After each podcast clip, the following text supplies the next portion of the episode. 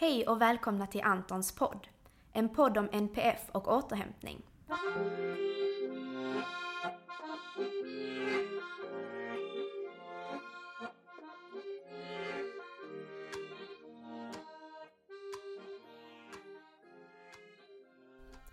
Jag heter Marie och kommer att i dessa poddavsnitt utforska olika aspekter av hur det är att leva med eller tillsammans med någon med NPF, neuropsykiatrisk funktionsnedsättning. Jag heter Josef. För tio år sedan så jobbade jag som pedagog på en särskola och fick en ny elev som hette Anton. Han lärde mig om autism och han lärde mig minst lika mycket om behovet av återhämtning. Jag lärde också känna Antons mamma, Lotta. Att leva med Anton är både fantastiskt och underbart. Men det är också utmanande. För Anton har svår autism och det påverkar hela familjen. Vi är ofta helt slutkörda och har ett stort behov av återhämtning. För att skapa möjligheten att få anpassad återhämtning skapade Lotta, Josef och Antons läkare Helena föreningen Antons hus. Denna podden handlar inte om Anton, men Anton har vi alla gemensamt. Podden är för er alla som också har en Anton.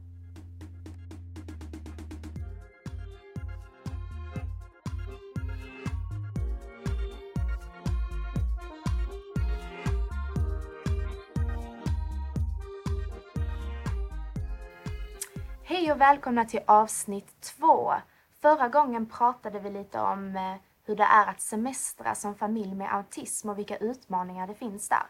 Och eh, idag ska vi prata om hur det är att resa till och från semestern, för det finns ju lite utmaningar där med. Och eh, jag har med mig Lotta här igen. Hej hej! Och sen så har vi en ny gäst, Peik. Hej Ja. Peik! Hej hej. Vill du berätta lite om dig själv? Ja, mitt namn är alltså Peik Gustafsson och jag är Eh, specialist i barn och ungdomspsykiatri och ägnar mig också åt eh, forskning inom eh, området, speciellt ADHD och autism faktiskt. Så jag har ganska rätt stor erfarenhet sedan många år tillbaka av att arbeta kliniskt med patienter som har de här diagnoserna och även forskningsmässigt. Och därför har jag kommit in i detta med Antons hus också. Med behovet som finns av att skapa någonting för familjer och eh, de som har autism eh, när det gäller att eh, få möjlighet till återhämtning. Mm. Men om vi börjar lite där med hur det är att resa till och från semester. Lotta, hur förbereder ni er med Anton när ni eh, ska resa? Om vi förbereder så mycket i detalj som möjligt är och försöker berätta för Anton hur det ska gå och vad vi ska resa också. Och vi, om vi till exempel ska flyga så ser vi till att ha en flygtid så att det passar så att han har ätit ordentligt innan, så att han inte är hun- hungrig. Och vi passar på så att vi har samma säten när vi reser ut som när vi reser hem. För annars så tycker han att någon annan har tagit hans plats för han vet ju var han ska sitta på flyget. Vi ser till att hans syster sitter framför honom och vi bredvid för att om han skulle rycka i sätet så att han inte ska störa de som sitter framför. Vi försöker verkligen tänka på varenda detalj. Men just tiden när man reser på dagen och att man har ätit innan är väldigt viktigt för oss. Det ser säkert väldigt annorlunda ut från familj till familj. Har du någon eh, mer insyn, Peik? Kanske hur det... Eller tips på eh, hur det brukar se ut? Ja, eh, alltså generellt, det är ju så att eh, det kan finnas stora skillnader mellan olika personer som har autism och olika familjer. Eh, så det, det är alltid lite svårt att helt och hållet generalisera. Men eh, i eh, detta att ha autism ingår ju att man kan ha rätt så svårt för förändring och att man kan behöva förberedas väldigt noga inför en förändring så att inte den kommer för överraskande och jobbigt för, för den som har autism. Så att förberedelse är ju rätt mycket A och O. Att, och att också skydda eh, den det handlar om från för mycket eh, nya stimuli som kan vara svåra att eh, klara av. Eh, så det är det gamla invanda, det fungerar bäst och det nya eh, kan alltid vara en utmaning. Men det är klart, även om man har autism så kan man ju vänja sig vid det nya till slut också. Och även personer med autism kan ju ibland ha ett behov av att uppleva lite spänning och äventyr i livet också. Så det är inte bara att allt måste vara exakt lika hela tiden. Och det där är ju också rätt så individuellt. Det är också individuellt vad som blir jobbigt. Det kan skilja sig. För vissa personer så är det viss typ av stimuli som är jättejobbigt. Något speciell sorts ljud till exempel. För en annan person så, med autism så är, spelar den sortens ljud ingen större roll utan det är något annat istället. Mm. Det, det, är jätteviktigt och att man just är uppmärksam på vad det är som tar energi och som är jobbigt. Och när man då ska resa för, för förflyttning från en plats till en mm. annan eller från att göra någonting och börja med någonting annat. Det är jättesvårt för personer med autism. Mm. Och att man då tänker på att när man har gjort det att man ger möjlighet att få återhämtning när man kommer mm. fram. Mm. Eller att man gör små återhämtningspauser. Mm. Så att för Anton så är det en paus att kunna gå in på en toalett för alla, de flesta toaletter ser ganska lika ut. Mm. Och han vet vad man ska göra där. Så att även om man ibland kanske inte behöver göra en kissepaus så behöver man göra en återhämtningspaus. Mm. Och då har vi kommit fram till att en, en toalett är bra. Och då mm. går vi in på en handikapptoalett. För går man in på en allmän toalett och någon ska torka händerna och det susar och brusar och då blir det väldigt mycket annan stimuli som tar väldigt mycket energi. En annat sätt för Anton att få återhämtning är att ha en filt över huvudet eller att blocka ut mm. ljus på det viset. Och det ser ju helt konstigt ut, men vad mm. spelar det för roll mm. om det hjälper honom i situationen? Så att om vi åker bil någonstans så ser vi till att ja, en timme orkar vi ungefär. Sen stannar vi så att vi har möjlighet att gå in på en toalett. Eller att han får ha en filt över huvudet eller en handduk över huvudet när vi åker bil. Mm. Det, det, är ju lite intressant där. Eh, om jag nu tar från forskningsvärlden så är det faktiskt en hel del som är inne på att eh, har man autism så har man svårt att filtrera eh, både sinnesintryck och eh, känslor också. Alltså att det kan bli överväldigande. Eh, sen ser man ju ibland motsatsen hos personer med autism eh, när de inte verkar reagera alls för vissa stimuli. Men då finns också teorier om att de har, vissa personer lyckas eh, stänga av istället. Det är en sorts skydd. Och då kan det bli så starkt att det verkar som man är helt okänslig istället. Mm. Och i de lägena, det vet jag inte och det vet ju inte någon annan heller, men jag kan tänka mig att man istället har väldigt mycket tryck inom sig. Ja, ja, och sen, sen vad blir det liksom droppen som får bägaren att rinna över och vi runt omkring förstår ingenting. Nej. Och då bara precis exploderar För man har mm. burit så mycket inom sig. Det, det är ju inte förklaringen vid alla tillfällen och för alla människor men vi, rätt många skulle jag tro. Mm. Finns det något speciellt för Anton som han tycker är extra jobbigt och som du kanske har fått lärdomar av hur man kan hantera dem? Typ något, lite tips eller sådär? Alltså extra jobbigt är när det är mycket människor runt omkring och mycket ljud. Och där kanske det är mycket dofter och lukter och mycket sånt som inte vi tänker på. Mm. För vi är ju så 100% fokuserade på Anton då. Mm. Så att man, man får vara motvallskärring. Man får försöka resa när det är lite folk och mm. försöka göra kortare. Det behöver inte vara så långt. Mm. Utan att man gör ja. kortare resor och har mm. pauser som ger Anton paus. Mm. Att stanna och gå på restaurang är ingen paus för han har aldrig varit där förut och det är mycket ljud och han sitter på ett ställe han aldrig har suttit förut. Och då bör man egentligen ha tagit foto och visat honom och alltid äta samma sak. Det är ja. bättre att ta med för oss att ta med mat hemifrån på något sätt som han vet och så ha en mm. utflyktsbänk i, ja. någonstans. Ja, och det här med, tänker jag då på eh, vid autism, det här med stimuli. Att eh, har man autism så eh, klarar man i första hand av eh, en sorts stimulus, stimulus i taget. Det blir lite svårt om det blir för många på en gång. Då, det brukar vara svårt för de flesta med autism, eller svårare än för de som inte har autism i alla fall. Mm. Så detta innebär ju att när vi åker på semester med familjen så är det mycket förberedelser och det är mycket att hela tiden vara, och läsa av. Så att vi får ju ingen riktig återhämtning på semester. Mm. Och inte Anton heller kanske. Så frågan är egentligen varför man åker på semester när det är sådana förhållanden. Ja. ja. Ja, jo, det var det här med, man får ju tänka på eh, familjen också eh, för att eh, familjen kämpar i vardagen eh, och eh, det kan vara eh, stressande och besvärligt eh, och eh, till slut behöver man eh, lite paus och semester. Och om man inte får det så kanske man inte blir någon bra anhörig för den som har autism heller. Ja, för det var det jag ville fråga dig Peik. Ehm, finns det någon koppling på utebliven semester med återhämtning och hälsa? Ja, det finns det förstås. Det finns nog en hel del studier och sånt också på detta. Att man har behov av eh, återhämtning eh, efter någonting som är ansträngande. Och får man inte återhämtning så går man omkring och eh, eh känner sig spänd hela tiden. Och det kan ju få återverkningar även kroppsligt eh, till sådana saker som att riskera att få högt blodtryck till exempel, och få för mycket pådrag av vissa stresshormoner i kroppen som inte är nyttiga att ha för länge. De här stresstillstånden, vi är biologiskt anpassade för att klara av tillfällig stress, men in, inte kronisk stress. Och då är det viktigt med de här återhämtningspauserna som förhindrar att det blir kroniskt. Då lyckas man varva ner mellan gångerna och då är det klart eh, bättre ur hälsosynpunkt. Eh, ja, så det här med hög stressnivå eh, drabbar ju också eh, inte bara kroppen som det kan göra utan också psyket. Så det är klart att går man omkring och är väldigt stressad eh, länge så är det större risk att man utvecklar eh, ångesttillstånd, eh, lättare att man utvecklar depression.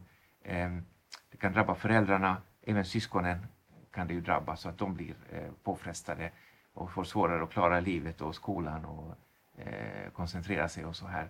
Så att eh, eh den här ständiga stressen är ju skadlig både för kropp och själ och därför behövs det ju återhämtning.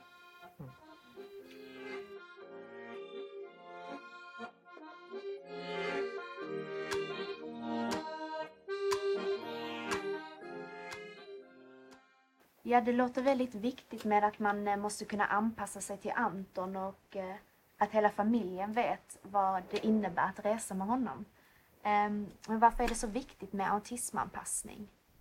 Eh, ja, vi var väl inne på det lite innan att har man autism så är det ju svårt med att hantera många stimuli på en gång och kanske vissa speciella stimuli som kan vara speciellt påfrestande.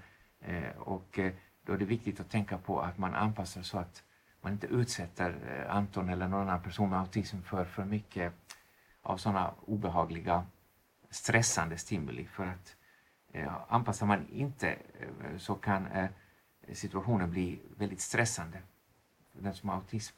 Vi pratade om att de anhöriga kan bli stressade i vardagen att ta hand om den som har autism, men eh, den som har autism kan bli stressad av nya situationer och dåligt anpassade miljöer och, både under resan och när man kommer fram. Och, så att det gäller att tänka på detta med inte för många stimuli på en gång, inte för mycket ny, nytt Eh, som är svårt att bearbeta mm. och som kan vara stressande. Och många sociala kontakter, många människor som kan vara stressande för man har ju svårt med sociala funktioner om man har autism. Mm. Har du något exempel på någon autismanpassning? Jo, men autismanpassning eh, i skolsituationer. Eh, vissa elever med autism kanske behöver ibland ha hörlur, alltså hörselskydd kanske till exempel för att mm. ljuden kan bli för påfrestande som finns i vardagen i ett klassrum till exempel. Och det kanske inte fungerar alls utan eh, skydd. Mm. Så att man, man skyddar sig från eh, sensorisk stimulering. Man kanske inte ska ha för mycket eh, sociala kontakter med för många människor. Man kan begränsa antalet personer som, den här, eh, eh som man måste träffa och så. Mm. Det är ju en anpassning mm. i sig. Inte för mycket byte av människor. Mm. Och sen tycker jag att en anpassning är att ibland måste man komma i de situationerna. Man ja. kan inte undvika det. Nej. Och då är det en anpassning att miljön runt omkring, oftast då familjen eller om det är personal som arbetar, att man är medveten om det. Så att man ger en möjlighet mm. att få, få tillbaka energi efteråt. Att när man har gått igenom en vänthall eller om man har gått igenom någonting där det är mycket, mycket stimuli eller mm. intryck så, så eh, får man gå in på ett ställe där det är lugn och ro. Och då måste man se till att den möjligheten mm. finns. Där man kan få att, att få tillbaka energi kan betyda för någon att man sitter i lugn och ro och lite mörkt. Men för någon annan kan det betyda att man ska hoppa. Eller att man, ja. det finns olika sätt att få tillbaka sin energi. Mm. Och där måste man vara lite nyfiken och observant. Ja. Och notera det och hjälpa ja. personen att förstå att det här ger mig energi. Eller det här ger energi. Och så påminna om det. Och så ge möjligheterna efter en jobbig situation. För mig är det autismanpassning också. Ja, just det där du tar upp med eh, någon sorts repetitivt stereotypt beteende kanske eh, som eh, är vanligt om man har autism. Mm. Att det kan vara väldigt lugnande för den som har autism att få göra det kan se konstigt ut för andra människor men det kan vara väldigt lugnande för den som har Mm. autism att få göra någon speciell grej. Mm. Som du sa, hoppa kanske flera, många gånger eller Ja. någonting annat. Många personer med autism flappar med händerna. Ja, det är ju vanligt. Ja. Och, och eh, det, det, det ser konstigt ut men det stör ju inte någon och är ju inte Nej. farligt. Nej. Och det tycker jag att man ska titta på när personerna gör det. Mm. En del personer jag har träffat gör det när de är glada. Absolut. Men då ska ja. man väl inte ta bort ett sätt att få uttrycka sin glädje. Nej. Andra personer gör det, när man är glad så är det också mycket intryck i en. Ja. Och det kan vara ett sätt att lätta lite på det trycket oavsett om man är glad eller orolig eller Ja, arg. visst, ja, visst. Så att men flappa med händerna och så Ja. försvara personen om folk tittar konstigt på en eller säger någonting. Det är ju deras problem. Det är ju inte Nej. familjen eller Ja. person, Antons problem. Mm. Så, så ser jag det. Men när man då kommer till ett Antons hus till exempel.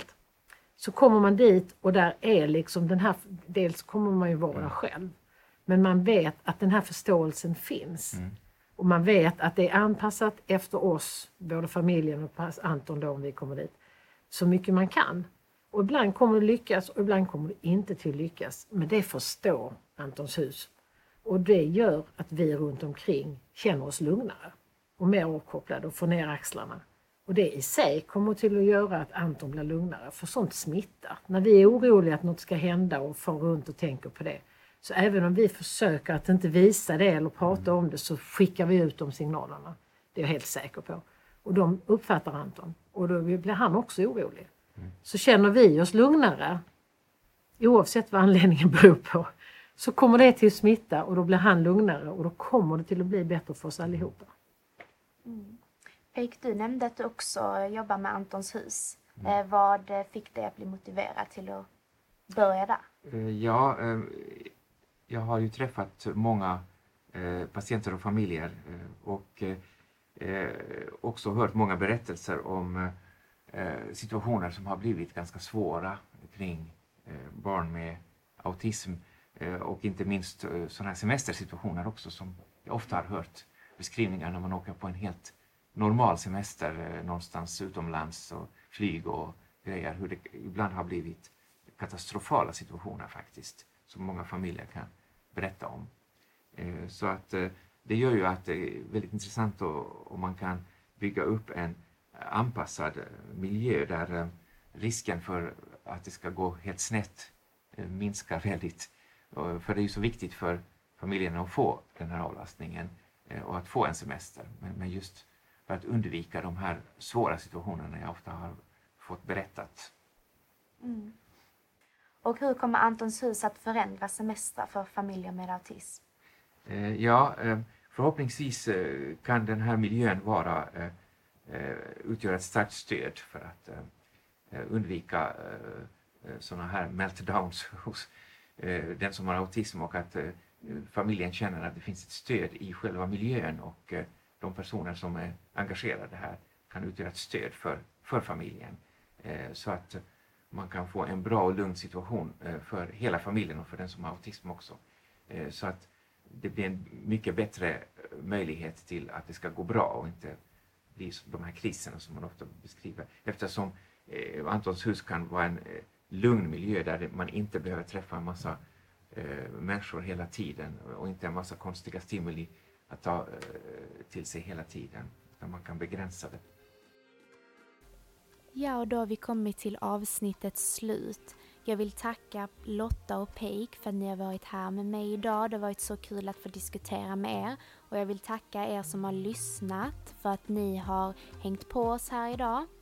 Och vill du som lyssnare veta mer om oss på Antons hus så gå in på vår hemsida www.antonshus.se. Tycker du att Antons hus är en bra grej och att det är något som du vill hjälpa till att förverkliga så det viktigaste du kan göra då är att läsa på om Antons hus på vår hemsida och på våra sociala medier. För där finns så mycket information om hur viktigt Antons hus är och hur stort behovet av Antons hus är som du senare kan sprida vidare till familj och till dina vänner. Och eh, om du kan så tar vi även emot bidrag, både stora som små, på vår Swish som är 1234 72 71 03. Och eh, har du inte fått nog av oss här på vår podcast så har vi även en digital konferens den 3 september och all information om den hittar du också på vår hemsida. I vårt nästa avsnitt så kommer vi prata om hur det är för resten av familjen när man åker på semester. För nu har vi pratat mycket om det här med autismanpassning och hur det är för personer med autism. Men hur är det för resten av familjen? Och vi vill också dyka lite djupare in i det här med syskonperspektivet. Hur är det för dem? För eh, de som har syskon. Så låter det intressant så håll er uppdaterade på när nästa avsnitt släpps för det kommer vara väldigt snart. Så jag hoppas vi ses då. Hejdå!